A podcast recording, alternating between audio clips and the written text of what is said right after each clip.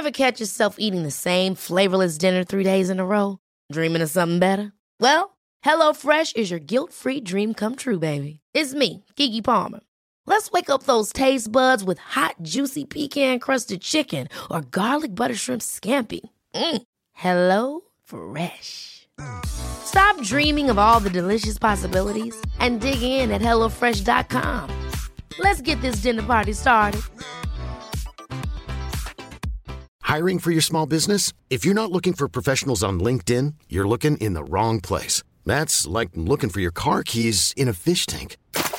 LinkedIn helps you hire professionals you can't find anywhere else, even those who aren't actively searching for a new job but might be open to the perfect role. In a given month, over 70% of LinkedIn users don't even visit other leading job sites. So start looking in the right place. With LinkedIn, you can hire professionals like a professional. Post your free job on linkedin.com/achieve today.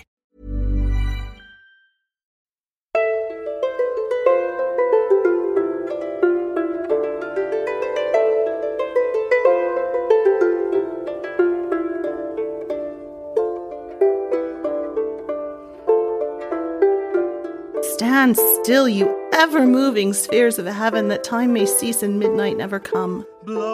Fair nature's eye, rise again, and make perpetual day, or let this hour be but a year, a month, a week, a natural day, that Faustus may repent and save his soul. O lente, currite noctis ecce. The stars move still, time runs, the clock will strike. The devil will come and Faustus must be damned.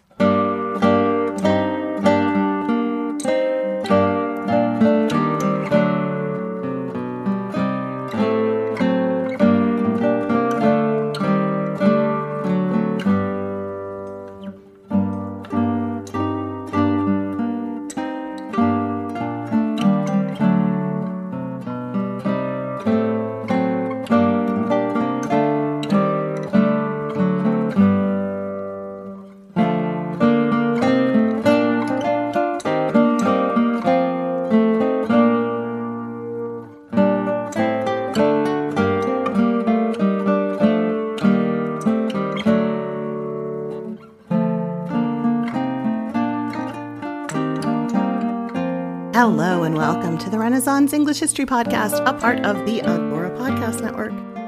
I'm your host, Heather Tesco, and I'm a storyteller who makes history accessible because I believe it's a pathway to understanding who we are, our place in the universe, and being more deeply in touch with our own humanity.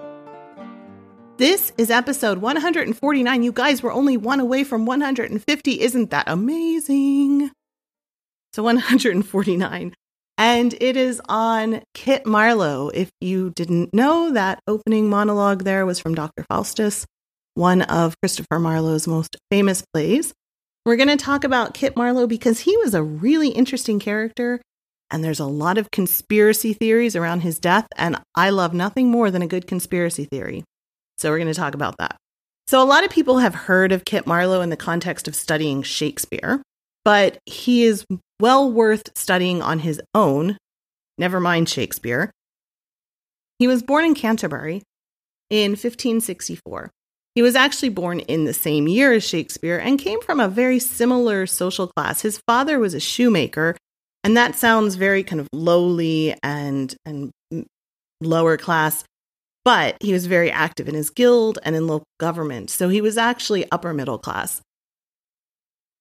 Living in Canterbury, Marlowe would have grown up being very, very aware of religion and the power of church and religion. Canterbury was a huge area was the biggest shrine in England, really, where people would come from all over England and all over the world, really, to pay their respects and pray at the tomb of Thomas Becket, who was killed by Henry II several hundred years beforehand. Well, okay, so somebody's going to write to me and say Henry II didn't kill him.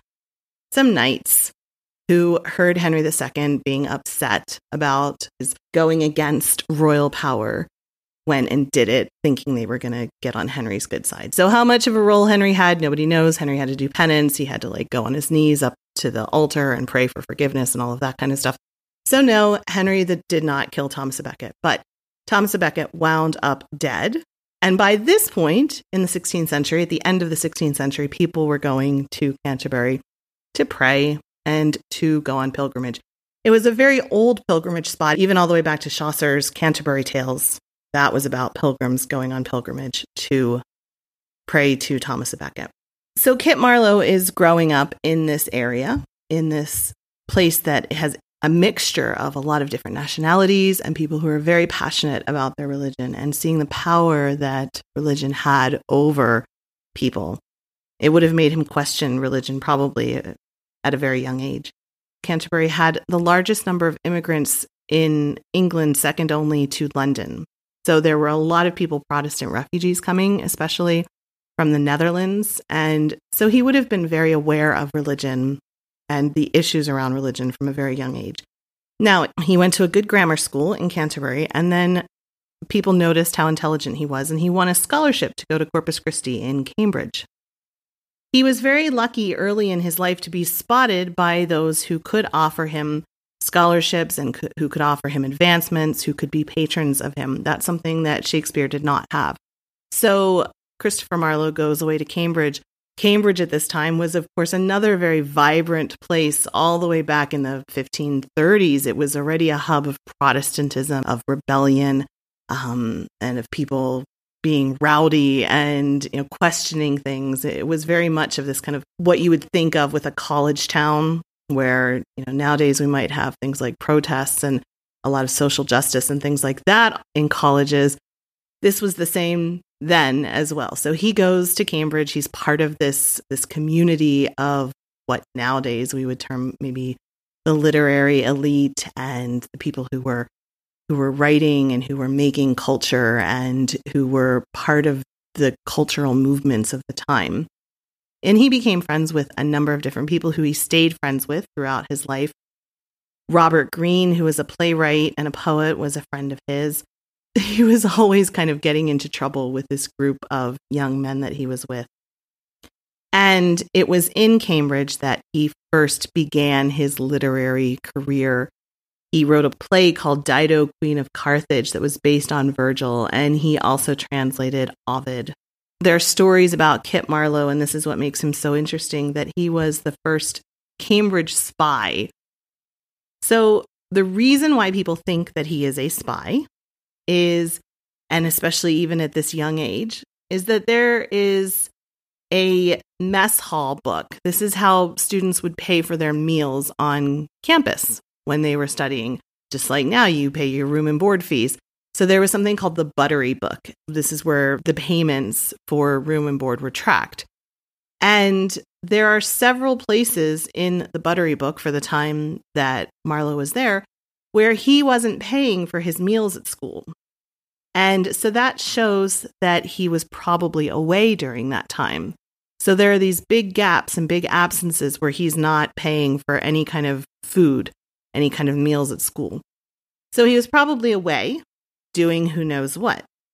But then after several years, of course, it became time for him to graduate and to get his degree. But there was a rumor that sprang up, and a number of people were against him graduating and getting his degree because they said he wanted to go to Reims. Now, in Reims, there was a Catholic seminary. It was actually the leading Catholic seminary that taught English priests and had them coming back to England. Of course, this is the period we've talked about a lot in this podcast of the experience of Catholics in England. And there was this whole movement to send priests abroad to learn how to be missionaries, to come back into England and become missionaries and convert people back to Catholicism. Of course, this was a worry for the government because they were afraid that when Spain and other Catholic countries invaded, this was once Elizabeth was excommunicated, they were afraid that as other countries were going to invade England, this insider Catholic army was going to spring up and, you know, start massacring Protestants in their homes throughout England. So there was a lot of suspicion, and I would refer you back to the episode I did on the Catholic experience in Elizabethan England several maybe 5 years ago. Anyway, I'll link to it in the show notes. Oh, and show notes. Show notes. You can get show notes at englandcast.com/Marlowe. That's with an E, Marlowe. So we've got a rumor springing up around Marlowe that he should not get his degree, that Cambridge should not graduate him because he's going to go to Reims and be in this headquarters of English Catholics. And of course, the suggestion was that he had Catholic sympathies. Now, this would be really interesting because later on in his life, there was the suggestion that he was a complete atheist. So who knows, right? But this rumor got as far as the highest levels of government, went all the way to the Privy Council. And the Privy Council sent a message back to Cambridge saying that he had to get his degree because when he went to Reims, he was doing, quote, good service to Her Majesty. Now, that term good service was generally used as a word for spying. So he was in Her Majesty's service. He was doing good service in Reims. So the idea is that he went to Reims to go as a spy, possibly to disrupt some Catholic plots against Elizabeth.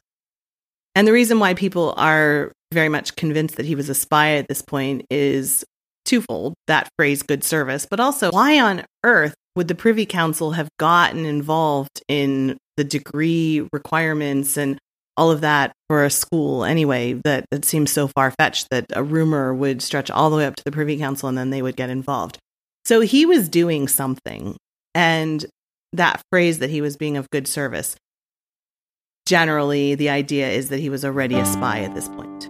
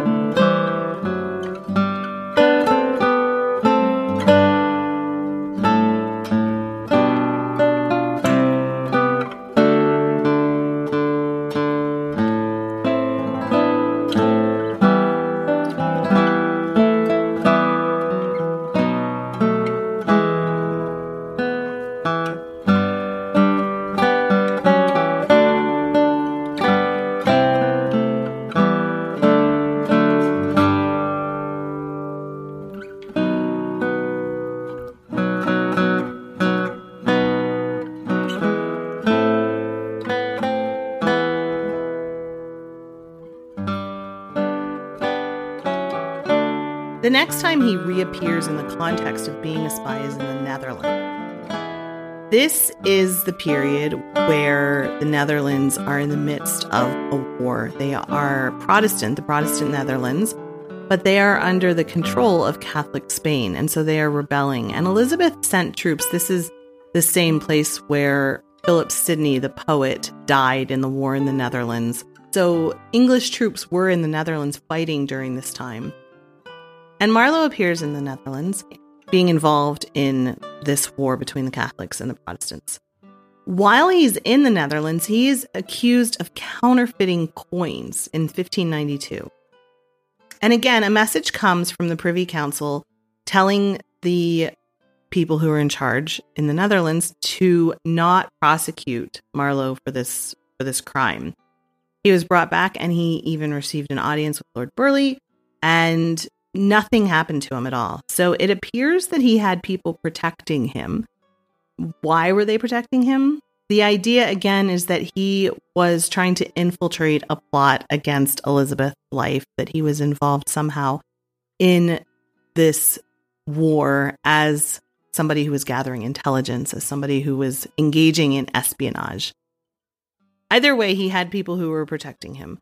After Cambridge, he came to London. He was in London by 1587 when his first play, Tamburlaine, came out. He was kind of part of, again, this literary circle of people who came from Cambridge, who were in London now getting involved in the theater, which was a really popular place to be involved.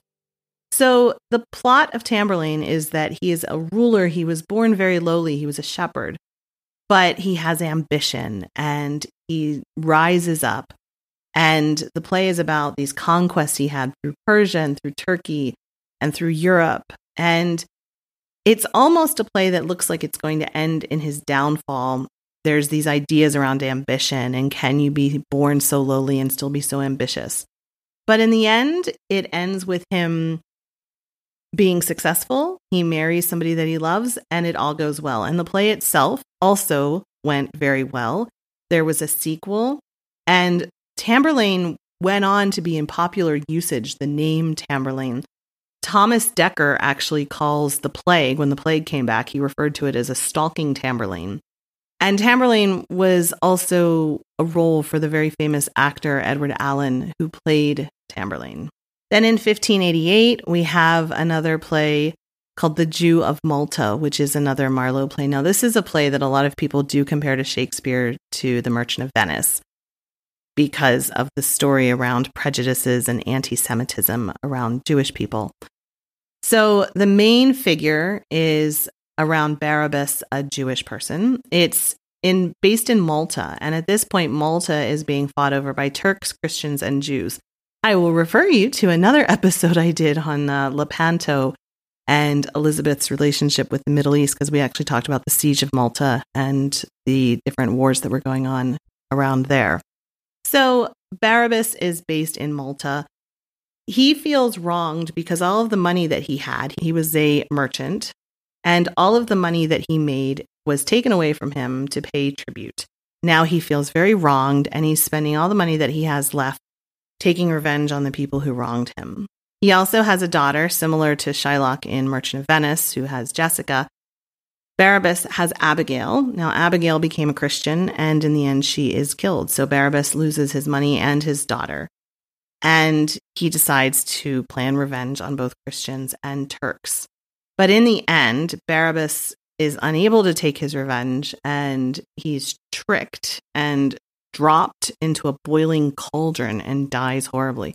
Now, it's interesting because Marlowe's plays rely heavily on scenery and on these special effects, and the Lord Admiral's men did have in their inventory the cauldron to drop Barabbas into, and you can just imagine how they would have staged that. It's a really interesting thing to think about, and what it would have been like to be in the audience and to see this person being dropped into a boiling cauldron to die. It would have been really something, really a spectacle.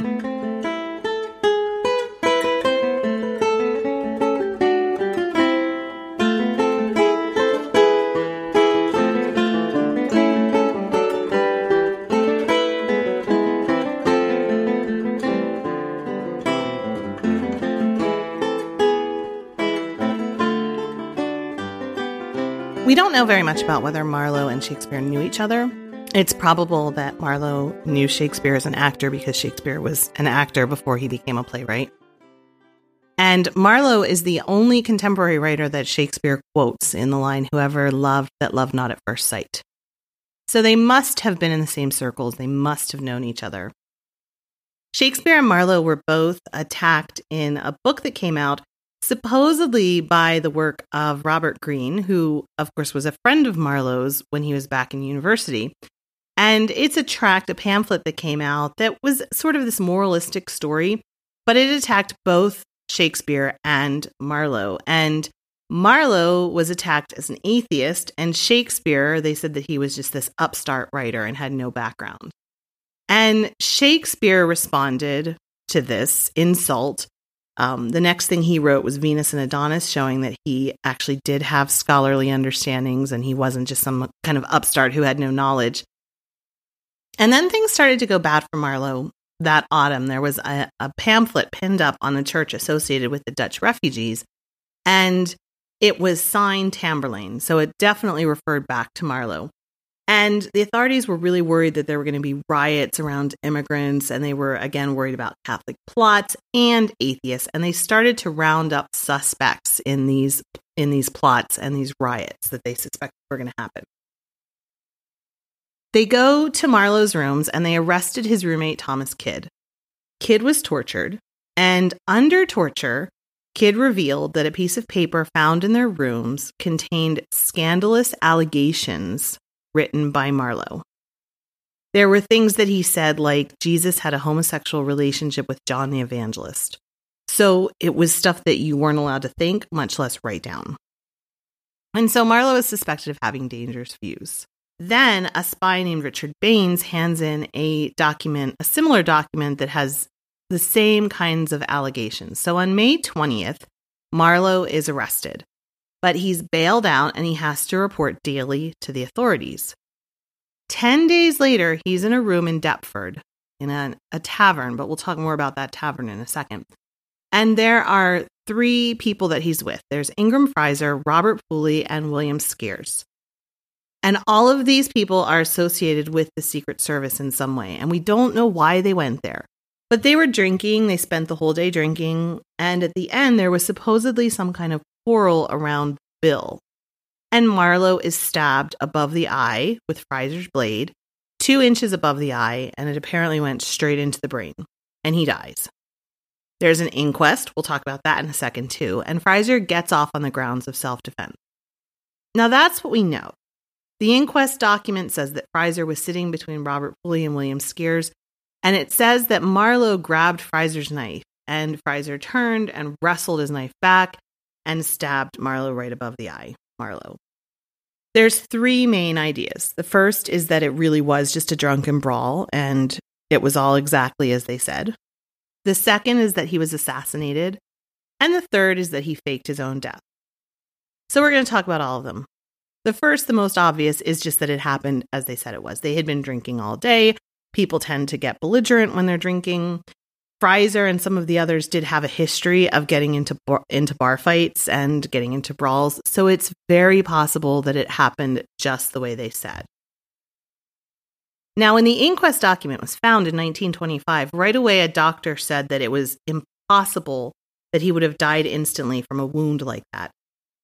And also, the inquest relied on testimony of people who were proven liars. Poley himself was known as a liar. He once said, "I will swear and forswear myself rather than I accuse myself to do me any harm." And he was also known as the very genius of the Elizabethan underworld.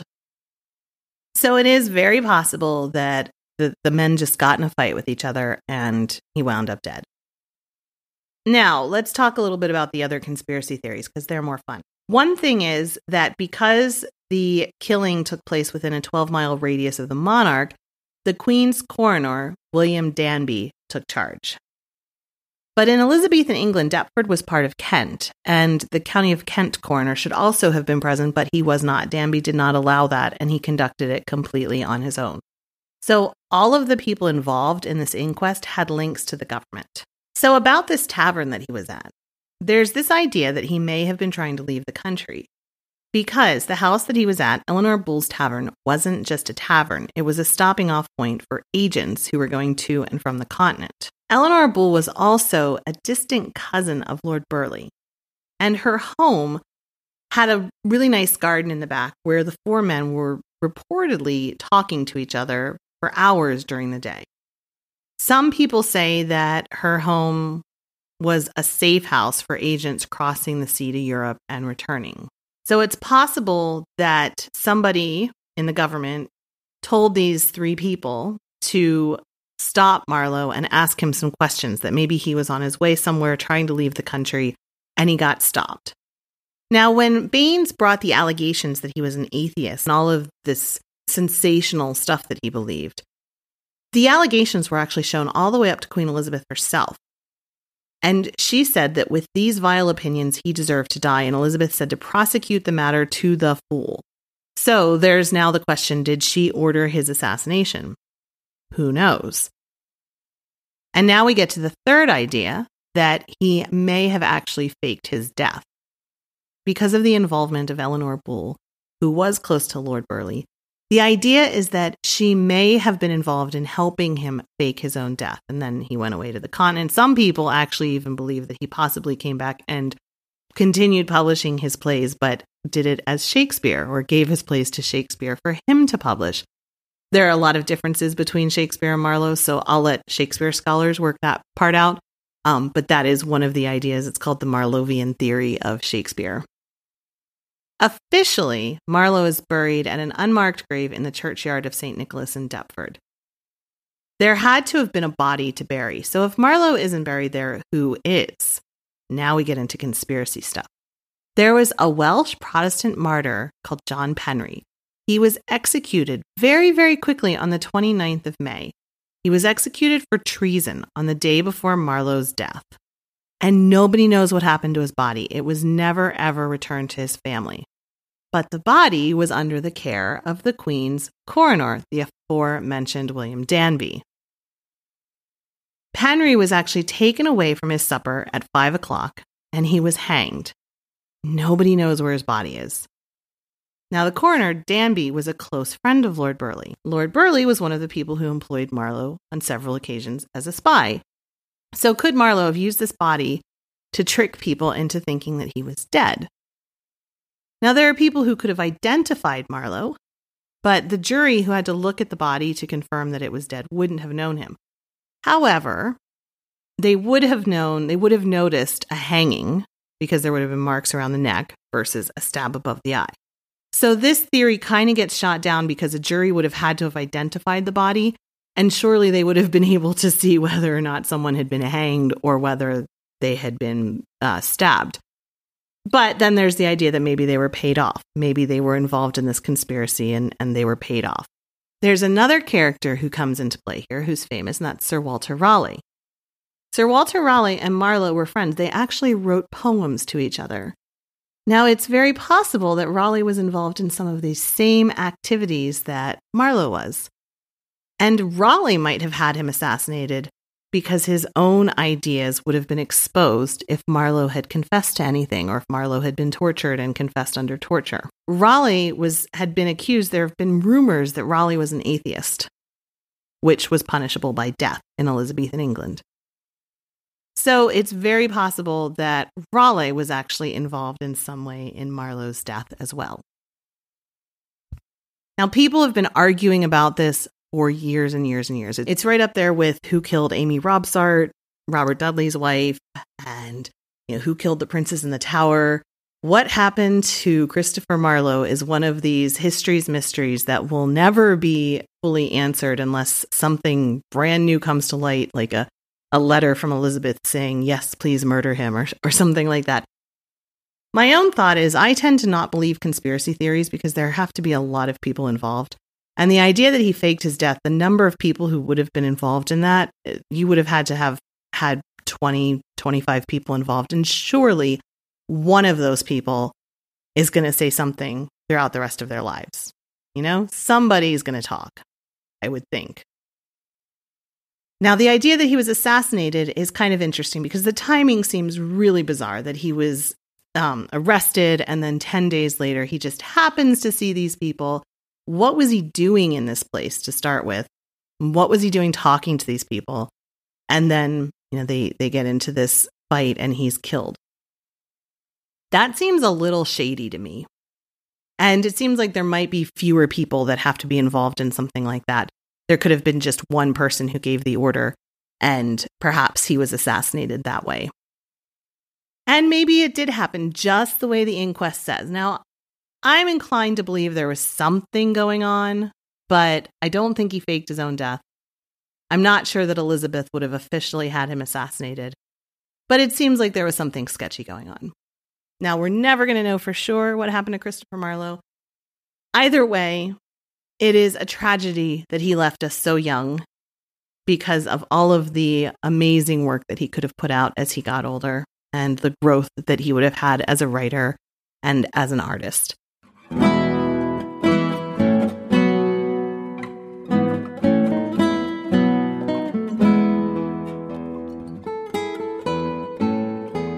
So what do you think happened to Christopher Marlowe?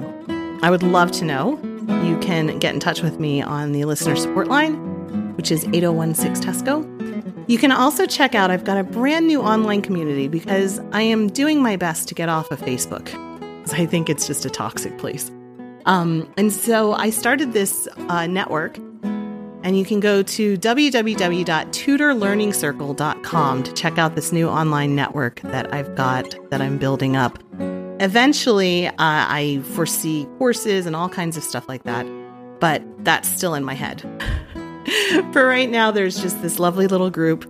There's about 50 people in there so far, and we're just having lovely conversations around Tudor history, and there's no drama, and it's really, really nice.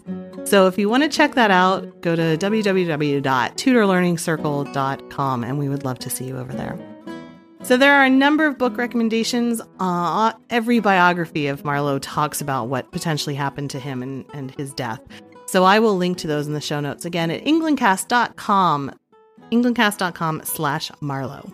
So I will be back in 2 weeks. I'm going to do another room of the house because that was popular. Thank you to those of you who emailed me and told me that you enjoyed that. So we're going to do another room of the house in 2 weeks. All right. I hope you're having a wonderful summer, you guys. I know it's not the normal kind of summer that we all hoped or expected that we would have, but however you're doing it, I hope you're having a good time. We personally went out and bought some camping gear and are doing a lot of camping out in the backyard, which is a lot of fun. And you still have a couple of days to see the comet. So go out and look for the comet in the evening too, if you haven't yet. It's worth it. All right. I'll be back in a couple of weeks. Thank you so much for listening, you guys, and I will talk to you soon. Blow, northern wind, descend for baby sweating. Blow, northern wind, blow, blow, blow. Ich holte Burg in Bauerbrieg, that soli semli. So the Shakespeare... oh my God.